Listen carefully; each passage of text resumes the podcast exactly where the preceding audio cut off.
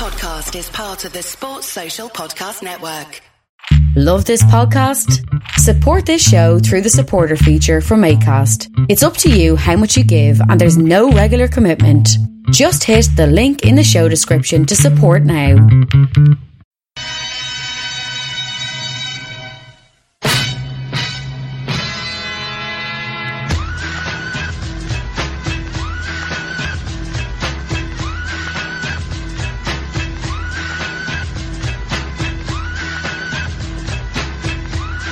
Countdown to the 2020-21 Premier League season is moving forward. We are just days away from the first day of Premier League fixtures this season.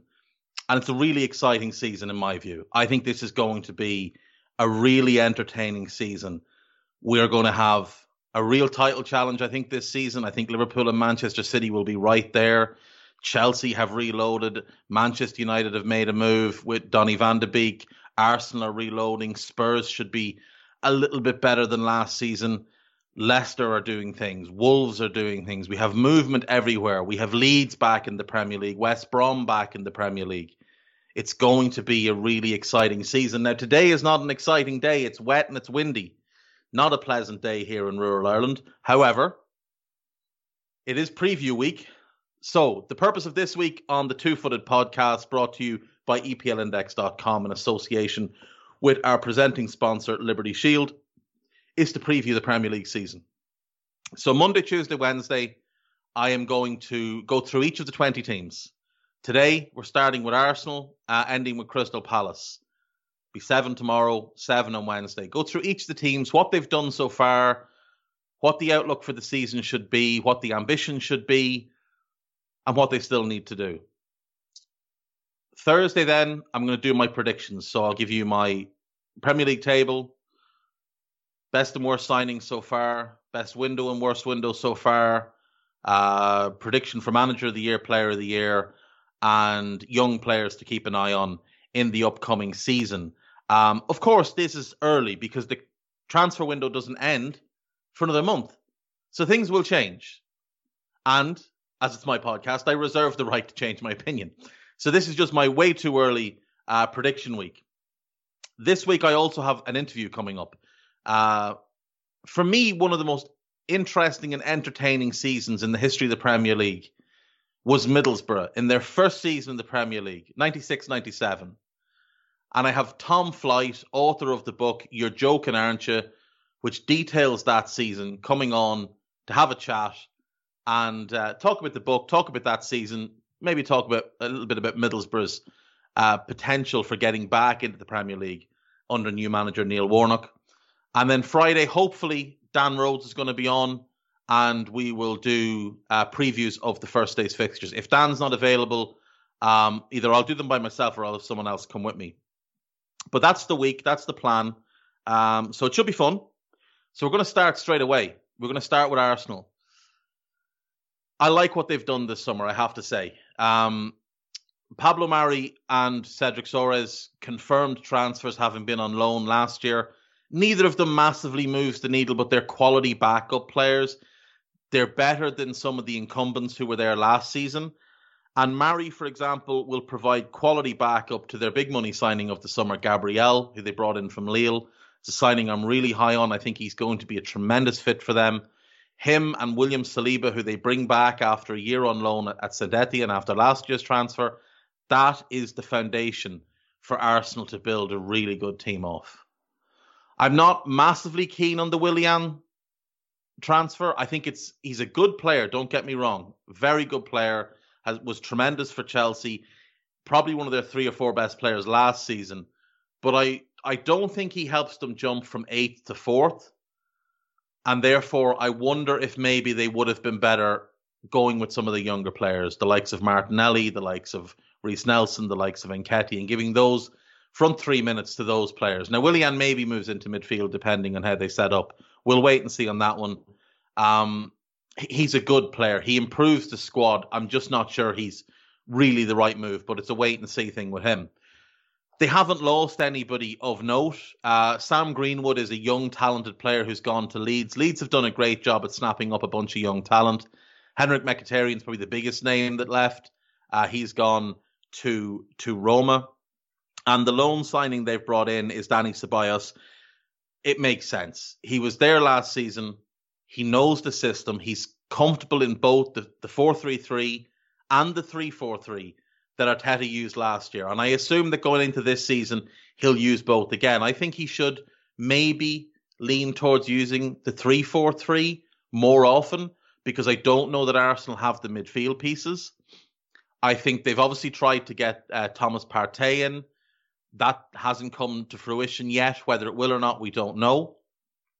You look through their team set up as a 3 4 3, and they've got two options in goal Emmy Martinez or, or Bernd Leno. There's talk that Martinez could leave and Leno will be the number one. If that's the decision, that's the decision.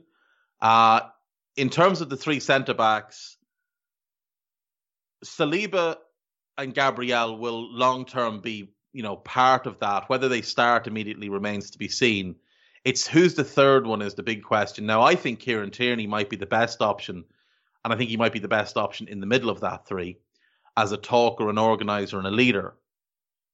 That then allows you to play Bukayo Soko as Bukayo Saka as a left wing back. Right wing back, you do have Bellerin, you do have Maitland Niles, and you have Cedric. Bellerin may well leave, and if he does, that's fine. They still have Maitland Niles, who I think is going to be really, really good, and and Cedric, who's a good player, an experienced international, been in the Premier League a long time, knows what he's doing, and will follow instruction to the letter of the law no matter what Arteta asks him to do, he will try and do it for him. So that's a that's that's a good fit there. Um, they definitely need to to move on from some of the centre backs. Like they like they need to get the likes of Mustafi and probably Sokratis out of the club. Uh, to bring down the wage bill, to bring in some money to reinvest, and if they could sell those two and get maybe you get 25 million between the pair, sell Bellerin, if you get 25 million for him, all of a sudden there's your Thomas Partey buyout, 50 million Go and get him. You slot him into central midfield next to Danny Ceballos, and that works. And then you've got loads of good options up up front. Now in the four three three, Tierney at left back. I don't like any of their options as a right back in a four three three, but Bellerin is probably the best. So maybe in that circumstance you would keep him if that's your your base formation this year. Um, whether they'll go with Gabriel and Saliba as a two straight off the bat, I don't know. So maybe you see a little bit more David Luiz with Gabriel. Maybe you see Pablo Mari play a little bit with Saliba, and they figure it out that way. Get those two young players up to speed. Two young centre backs coming into a new league that's much more physical. It's a big ask for them, but there's lots of reason for Arsenal fans to be really, really enthusiastic about this season. I I think Arteta has a lot to prove yet, but he did win silverware last year, and that is big for a manager to win silverware in his first, not even full season, a first half season, that's big. That sets a baseline for him. That gives him something to point to and say, well, I won that. So I, I've earned myself a little bit of extra rope here. I think for Arsenal, it needs to be a two year plan. I think this year, realistically, they're not good enough for top four. Now, they do have the front three to blast their way into the top four. So maybe if the defense works, they can just kind of go into a blitzkrieg a, blitzkrieg mentality, a little bit like Liverpool a few years ago under Klopp, and just you know say forget the defense. They're going to concede 45. We need to score 85. Let's go and do that. And they have the talent. Aubameyang's one of the very best strikers in the world. Lacazette is a sensational player at his best. Nicolas Pepe is is I think going to be a, a big big player for them this year. Willian, Nketiah, Martinelli, Reiss Nelson, loads and loads of quality loads of quality. I don't know that there's a team in the league with a better attacking group than that. I think that might be the the standout one. You can argue that other clubs have better starting trios, but to have that kind of quality depth, I don't know that anyone matches them. Maybe Man City, maybe. Um, I think Arsenal, if sixth, fifth to sixth, I think is their range this year. And I think they should be happy with that if they do it because it's a step forward. Get another good run in the Cup, get a good run in the Europa League. And then next summer, a little bit more gravitas for Arteta, a little bit more pull, a little bit more money in the bank. You go and you add the other pieces you need. Arsenal are not far away from being a very good team. but they have to be patient. They have to accept that there's going to be errors, and these two centre backs, Gabriel and Saliba, they're going to make errors. Young young centre backs always do in the Premier League, especially when they're new to the country, new to the league, new to the style of play. So you have to be patient with them. Let them get the errors out of their, their systems. It's better to have those two young centre backs out there making mistakes than it is to have Mustafi and Luiz out there making the same mistakes because these two kids will learn and get better. Those two never did. I think Arsenal a top six finish is is well within their their reach, and it should be their aim. Uh, we'll move on then to Aston Villa. Uh, second season in the Premier League for them. Dean Smith still in charge. Last season didn't probably go the way they'd hoped after the amount of money spent, but they did finish 17th and stay up, and that's the only thing that should matter to them. Uh, this summer, they seem to be taking a little bit more of a cautious approach in the transfer market. They're not overspending. They're not abandoning a target and jumping on someone else who kind of fits the profile. They've been very, very measured. I love the signing of Matty Cash. I didn't think that right back was a priority for them, but Matty Cash is really, really good, and he will improve them really, really good going forward. Now they need to sort their strikers out. Um, Wesley is good, but not great and I think he's better suited to playing in a two. He's probably better suited to being your third striker at the moment. Samatta is talented, but obviously it didn't really click for him when he arrived last year.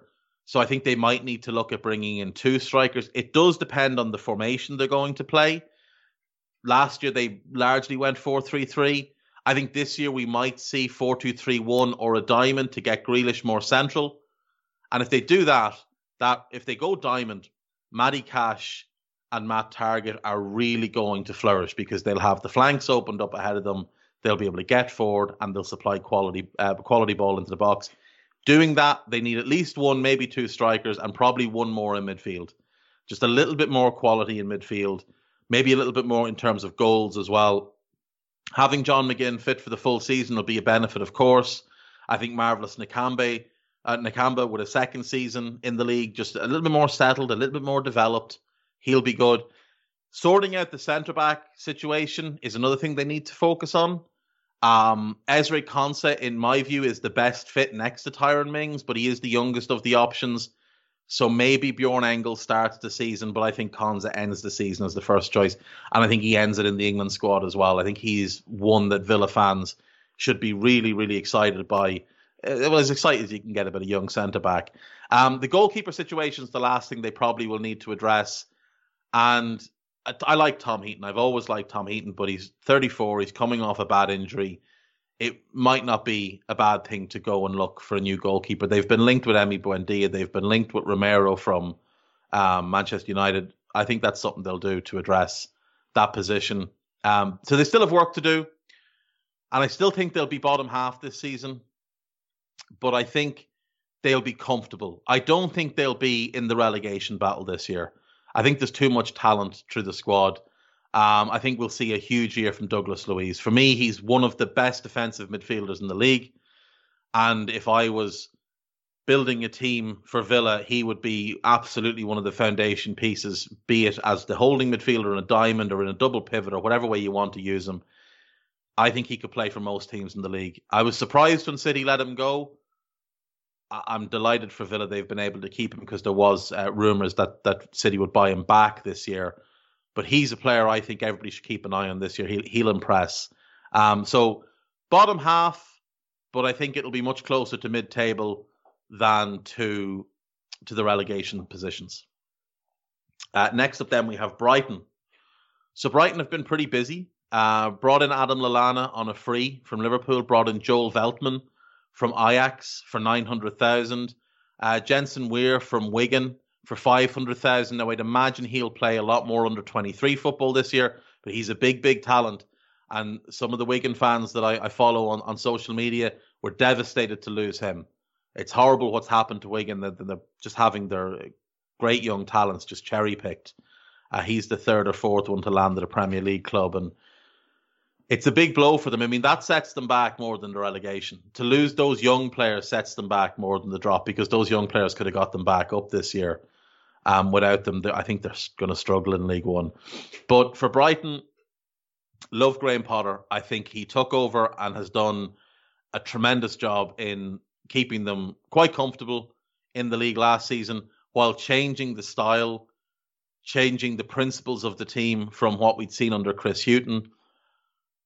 I think they still need a couple of pieces. I, I love what they've got at centre back, and I'm guessing they're going to play a back three because tying Ben White down to a long term deal and having Lewis Dunk there also tied down to a long term deal, and Adam Webster that they brought in last summer for quite a large sum of money on a long term contract. That to me indicates a back three. Um, then you've got the likes of Joel Veltman and um, Dan Burn who can you know fill in as as depth. You've got Tariq Lamptey as a really good, promising attacking right back, right wing back. They'll need a left wing back. I think that's probably one of their two biggest needs, maybe their two only needs. They've got a lot of quality in midfield. I mean, if we if we're being honest, they've got a lot more quality than most of the teams around them. Alzate is good. Davy Pröpper is very, very good. I really, really like um, Yves Bissouma. I think he's a quality player. You add Lallana into that mix. You've still got Pascal Gross, who's a good player. There's a lot of talent there. Jayson Molumby, um, who's been on loan for them a couple of years. Um, he's one I like, and he's just gotten um, his first Ireland cap. So he's going to come into this season on a high and want to establish himself. He may go on loan, but he's one to have round, I think. Alexis McAllister is going to be one of my breakout stars for the year. I think he's immensely gifted. It was a huge coup for them to get him, and I think that's a really good signing, or a, a really good thing that they've done there to you know bring him in last year. I think we'll see a lot more of him this year. Up front is, is where I've got question marks. I like Neal Maupay, I like Trossard, but I don't know that there's enough goals in the two of them. They've been linked with Nicolas Gonzalez from Stuttgart, and he's very, very good, but he's similar enough to those two more of a an inside forward than a pure number nine. I wonder. I think they should go and buy a proper number nine, someone more in that Glenn Murray mold, someone who's going to be able to link everything together, bring the other players in, hold the ball up. That's going to be key because they'll want to play out. Someone with a bit more to, the, to them than Glenn Murray, of course. Murray in recent years excuse me, Murray in recent years, of course, has declined. He's now 37. He's gone on loan. Uh, Shane Duffy's also gone on loan, but they haven't lost any starters from last season, uh, other than Aaron Mooy. But Lallana and McAllister will take those minutes. Um, I think they should be really confident going into this year. I do. I think they'll be comfortably mid table. I think they could even challenge for 10th or 9th if they get lucky just depending on what they do in the market. But they need to buy a left wing back and they need to get at least one in up front. But I'd probably push for two. It's not a club scared of spending money. Let's be clear on that. They spent the better part of 60 million last summer, the better part of 70 million the season before, the better part of 70 million the season before that as well. Brighton will spend money. So I think they'll make good moves. I, I really like what they've done there. I think it's a really well run club like I say, I love Graham Potter. I, th- I think he's got a going to be a, a, top top manager. He will manage England someday. Uh, is my prediction for him. But I think Brighton are more than comfortable this year. Uh, next up then is Burnley. So they've done nothing so far in terms of incomings. Uh, they've brought in some, you know, some under 23 players, but they're not going to move the needle. What they've lost is they've lost Jeff Hendrick, Joe Hart, and Aaron Lennon, players who contributed last season. Jeff Hendrick played an awful lot for them, you know, before the lockdown and that. So he's a big blow. I, I worry a little bit about Burnley now. They won't go down. They won't even, I don't think, be in the relegation battle. But I do think they'll see a drop from last season's tenth place finish. Um, they need to start spending some money. It it's that simple. There's a lot of rumors that Tarkowski is a target for West Ham and for Leicester if they lost him, I'd be very concerned because I don't know. Like, if they get 40 million for him, I think that's probably fair. I think that's about what he is, is about a 40 million pound player.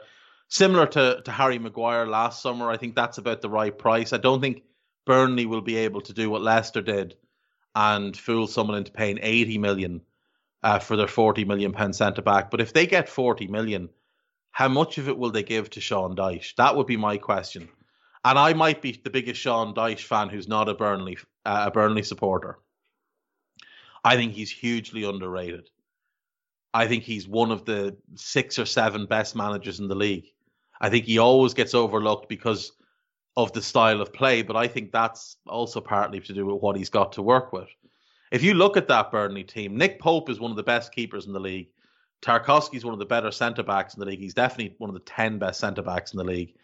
And Dwight McNeil's one of the best young players in England. And how he's not in the England under 21 squad, I don't know. How he wasn't up for a young player of the year, I have no idea either.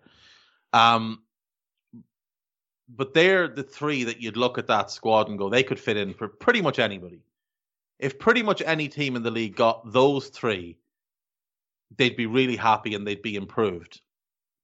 Like there's a couple of teams who'll be challenging for top top four, top six. Arsenal, for example. Um, I think James Tarkowski would be an improvement there. If they wanted to play back three, Saliba, Tarkowski, and Gabriel. That absolutely works all day. Uh, Tarkowski would improve Chelsea. Pope would massively improve Chelsea. Tarkowski would improve Manchester United. He'd improve Spurs. Um, I think Dwight McNeil, you could potentially play him left back, definitely as a left wing back. So I think he'd improve Leicester. I think he'd improve Wolves. I think you could put him at Manchester United and switch the shape around a little bit if they wanted to go to this this, this talk that they want to play more of a uh, four three three, he he could fit in there as as a left back. Uh, Manchester City as a left back. I think he's a really really good player who's going to have a massive future. But my worry would be if they lose any of those, and I think it, over the next two years they're probably going to lose all of them. Is how much of that money will get put back into the team? Like Pope for me brings in thirty million.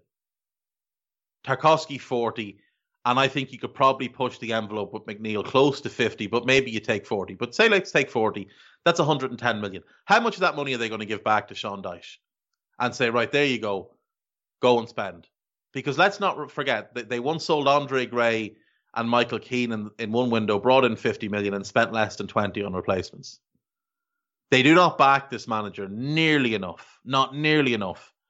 He got them Europa League football, and then they didn't let him spend very much money. I think Burnley will drop off. I think they will find themselves in the bottom half. They'll be safe, but I think they'll be in the Crystal Palace from last year sort of territory. And that's not good enough for, for Sean Dyche. I think he will want more. And if they lose him, then Burnley will be in big trouble.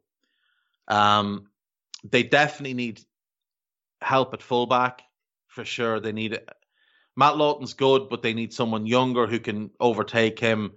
Jaden Bogle's going to Sheffield United. He would have been a great fit there, but they need to address that. I think they need to bring in at least one body, if not two, in central central defence.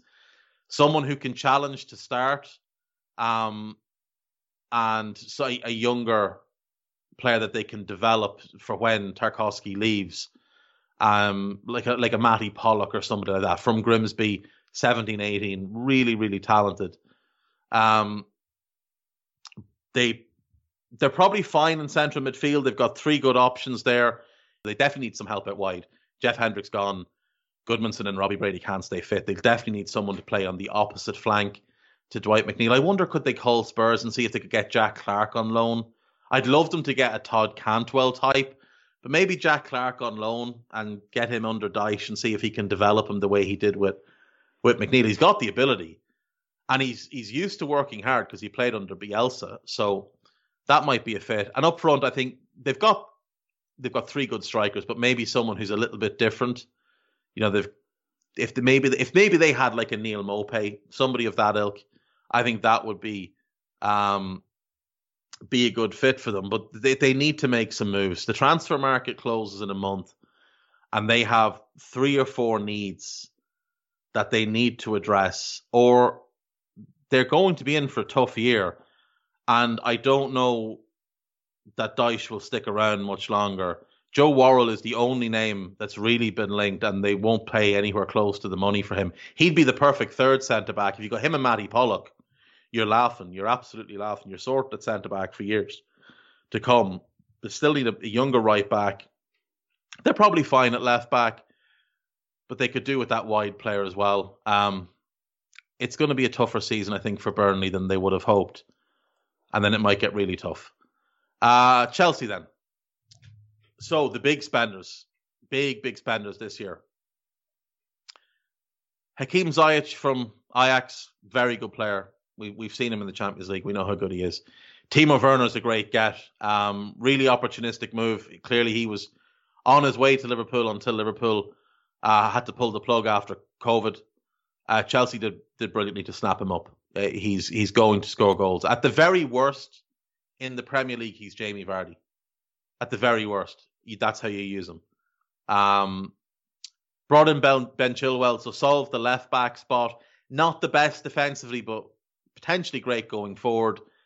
Overpay without question. He's not a fifty million pound footballer, but it solves a need. He's a good player. He's young. He's there the long term. Great signing, all told. Uh, Kai Havertz. now, let me be clear. I've said before, I'm a Liverpool fan. I don't generally get jealous of other club signings. I'm very, very jealous of Kai Havertz. Very, very jealous. I think he is an outlandish talent. I think he's going to be sensational. But I don't know that he'll be sensational straight away. I don't know that Werner will be great straight away. I don't know that Ziyech will settle straight away. Bringing in, my assumption is they'll play a 4 2 3 1. There's been some talk they'll play 4 3 3. I don't think they have the midfielders to play 4 3 3. Um, I don't really think they have the midfielders to play 4 2 3 1 either. So I'll, uh, if they play 4 2 3 1, you go with Werner up front, you go Ziyech right wing, Pulisic left wing, and Havertz is the 10. And on paper, that that is incredible. But that's a new role for Werner that he'll have to learn. So that'll take a little bit of time. Now he'll do it. It won't be a problem, but it'll take a bit of time. It's going to be a new style and a new system for Ziyech, and he'll have to adjust to not being part of by far the best team in the domestic league. That's going to be a little bit of a jolt for him. There's also questions on why he stayed in the Eredivisie this long.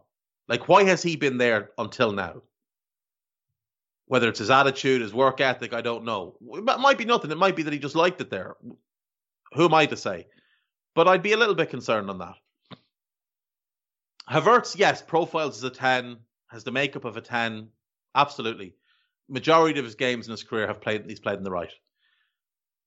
There's a lot of overlap between him and Ziyech, and quite a lot of over, overlap between Pulisic and uh, and um, and Werner. So there's going to be adjustments for all four. If it clicks, it's going to be brilliant, but it's not going to click straight away, and everybody needs to just settle down, adjust their expectations, and not expect Chelsea to just blow everybody away from week one. At some point, they are going to click because they're four, they're three brilliant young talents and one established, very good player the question marks are behind them. There are question marks over those four and how long it'll take, but I think they'll work it out. But behind them, there's bigger question marks. The fullback situation, Reece James, I love. Chilwell, I really like. I think that's absolutely fine. That is solved for eight years. Don't need to worry about it. Let's go. Central midfield, the two best players at Chelsea in central midfield are Kante and Kovacic, and they're both really good. Kante was great. He has declined a little bit with the injuries and age. Kovacic, I think, was maybe one of the three or four best central midfielders, not attacking midfielders, but central midfielders in the league last season. But the two of them don't work as a two because the two of them are much, much better suited to playing with a sitting midfielder. A Nemanja Matic type, a Fabinho type, a Rodri type, a Declan Rice type.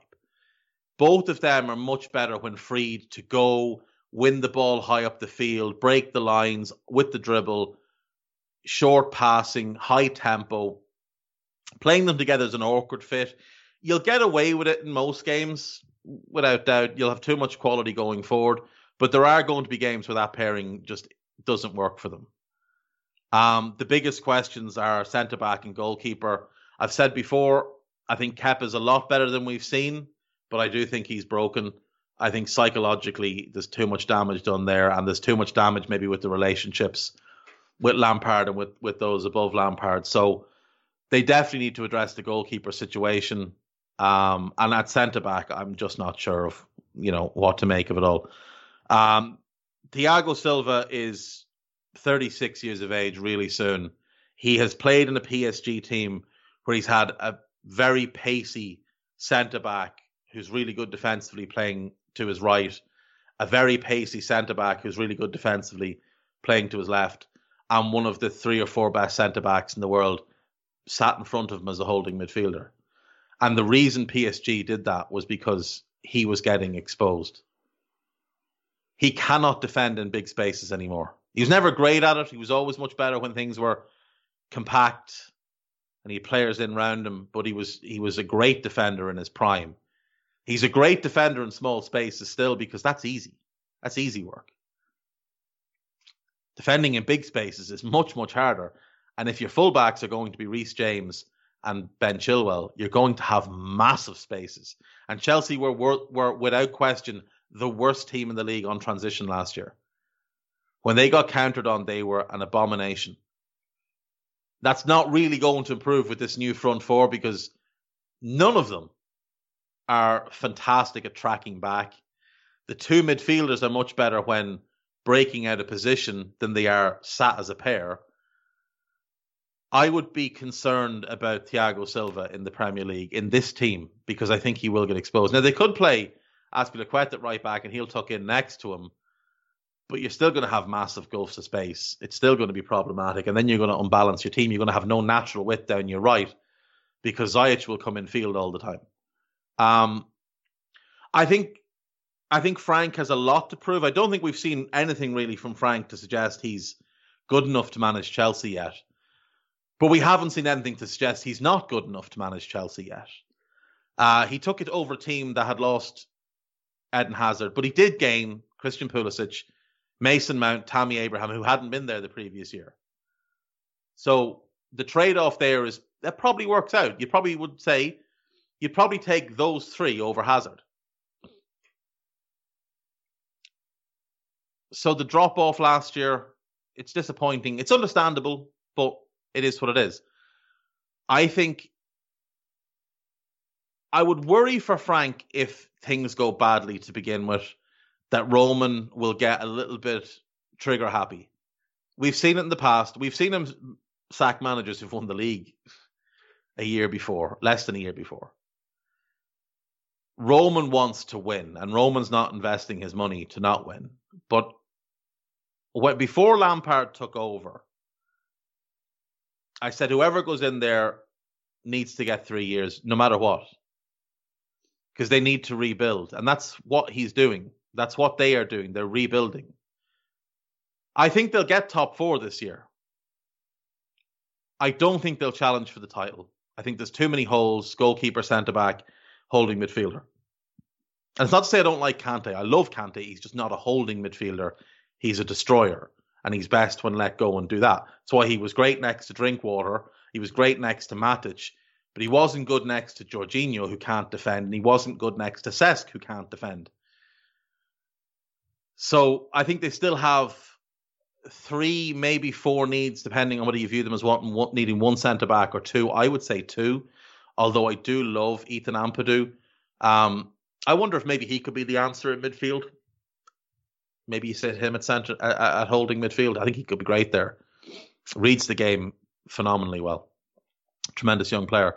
But I think Chelsea have a lot of question marks over them this year. I think they'll be really entertaining.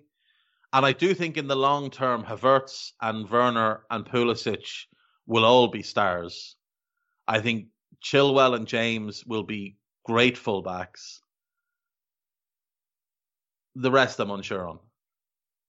The rest I'm unsure on. Um, I, I would worry a little bit for Mason Mount and Tammy Abraham and Ruben Loftus Cheek and Callum Hudson Odoi about where they're going to get enough minutes this year. That they will get they'll get plenty of games, but I, I think that could decline as we you know get further into the season.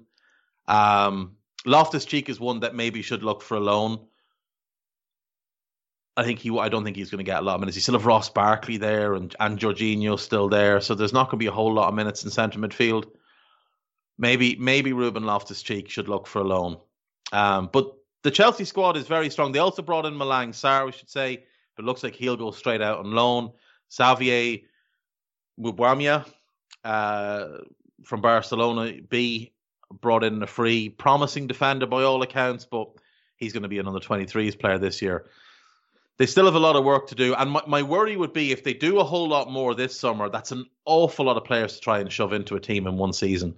As things stand, you're looking at five new starters in Silva, Chilwell, Werner, Ziyech, and Havertz.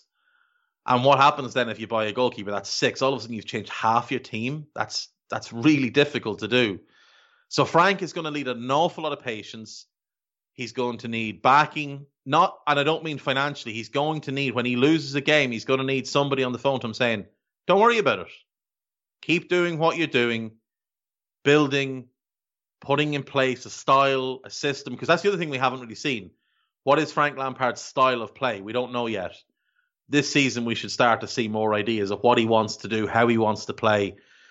He needs at least, at least this season and into next season before he can be judged. That's my view on it unless it goes disastrously, disastrously wrong and they somehow find themselves in the bottom six, they can't sack him. They have to just stay the course with him.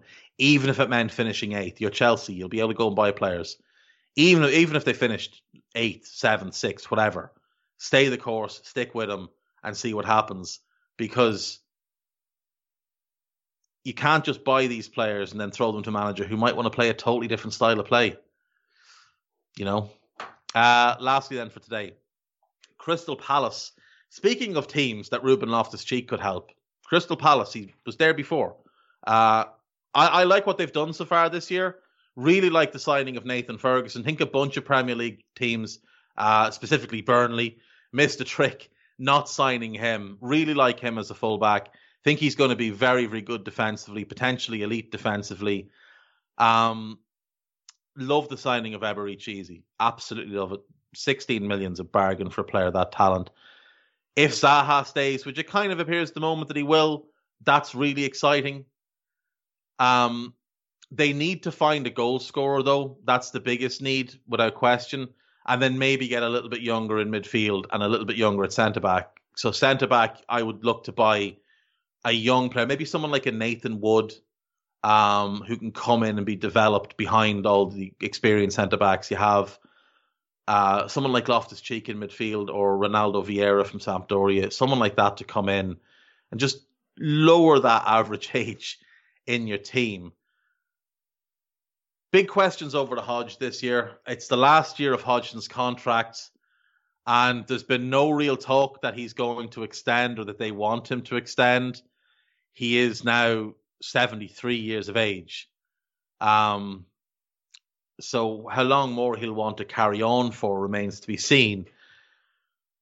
I suggested a while ago in an article I wrote on EPL Index that maybe they should look at Eddie Howe.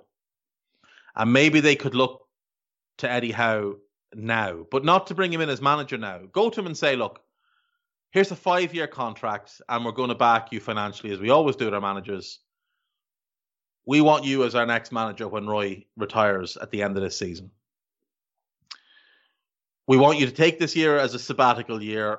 We want you to go and visit Diego Simeone, Antonio Conte, Jurgen Klopp, Pep Guardiola, uh, Sarri, whoever. Go and visit the top clubs, see what you can learn. Then go and spend some time with Sean Dyche, and then come back and spend some time with Roy.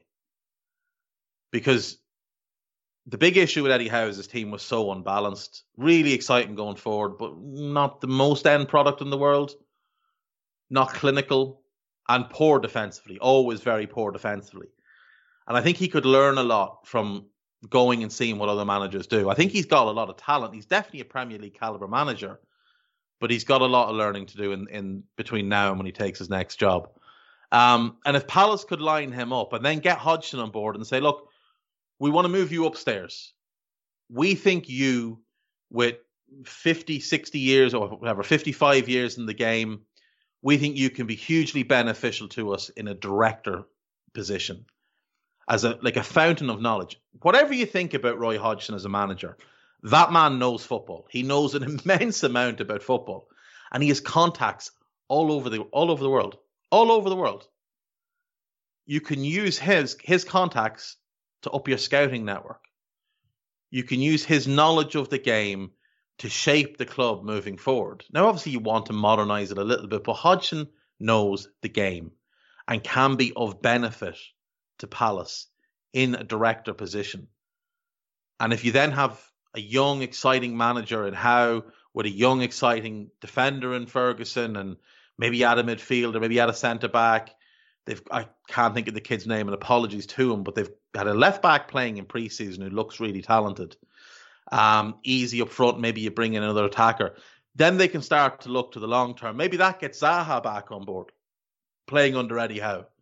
And maybe he decides he doesn't need to leave. He's going to be Crystal Palace's Matt Le Tissier, the biggest fish in a small pond. But he's just going to be an absolute star. He's going to tear the league apart. He's going to go out every single week with the aim of embarrassing people. So Matt Le Tissier did.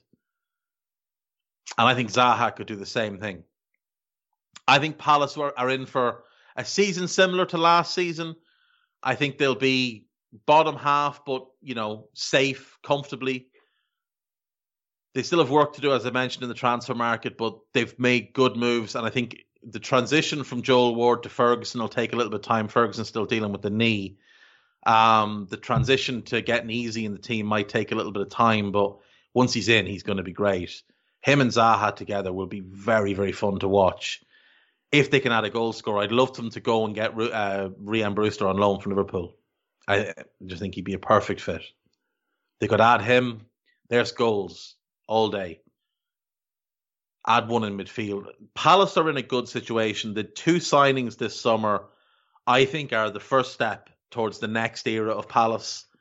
Um, they just need to make sure that they don't double back on themselves and they don't go a certain direction, then get cold feet. But I think Palace will be comfortable this year. I, I don't see any any real issues for them. Um, yeah, that's it. That's our six for today. So tomorrow um, we'll start afresh and we'll start with Everton and work our way from there. Uh, like I said, seven teams tomorrow, seven teams on Wednesday. Thursday, then I'll do my predictions for the league. Um, and Friday, we'll do a preview of the weekend. That Tom Flight interview will run this week as well. So there'll be six podcasts this week as well. Little bonus. Um, for those of you that use IPTV and have got the news about the uh, ITV uh, block been put on by the Premier League, uh, Eddie Gibbs from Liberty Shield, our presenting sponsor, was on me. That podcast came out Saturday. So do have a listen to that one. He had some really interesting things to say. And a VPN is your best way around your block. So check out libertyshield.com. That's what they do. They're the very best in the business.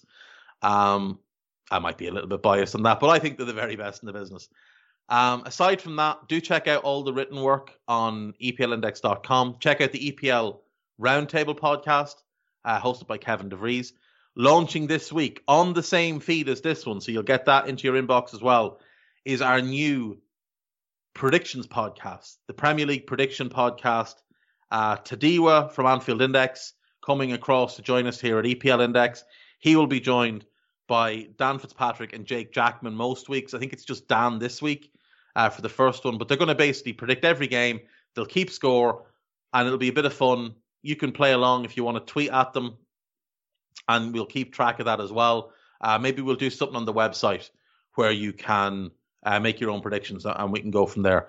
But really exciting time here for EPL Index. Hopefully, hopefully you're enjoying these podcasts, and will stick with me um, the season's right around the corner. There's going to be more to talk about, more content. Really excited for this. Thank you, as always, for listening. Thank you to Guy Drinkle, my producer. Thank you to Liberty Shield for keeping the lights on. And I will see you tomorrow.